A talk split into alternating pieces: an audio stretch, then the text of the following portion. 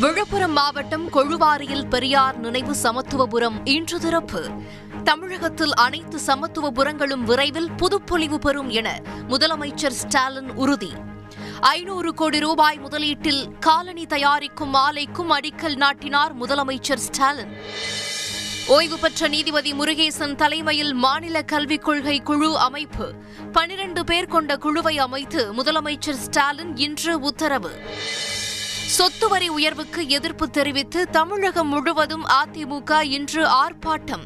மக்கள் மீது அரசு மிகப்பெரிய சுமையை வைத்துள்ளதாக எதிர்க்கட்சித் தலைவர் எடப்பாடி பழனிசாமி விமர்சனம். மக்கள் விரோத அரசாக திமுக அரசு செயல்படுகிறது என போராட்டத்தில் ஓபிஎஸ் குற்றச்சாட்டு. மேகதாதுவில் கர்நாடகா அணை கட்டும் முயற்சியை மத்திய அரசு தடுக்க வேண்டும். மாநிலங்களவையில் அன்புமணி ராமதாஸ் இன்று வலியுறுத்தல். பரபரப்பான அரசியல் சூழலுக்கு இடையே இலங்கை நாடாளுமன்றம் இன்று கூடியது. அரசுக்கான ஆதரவை நாற்பத்தி இரண்டு எம்பிக்கள் விலக்கிக் கொண்டதால் பெரும்பான்மையை இழந்தது மஹிந்த ராஜபக்ஷ அரசு.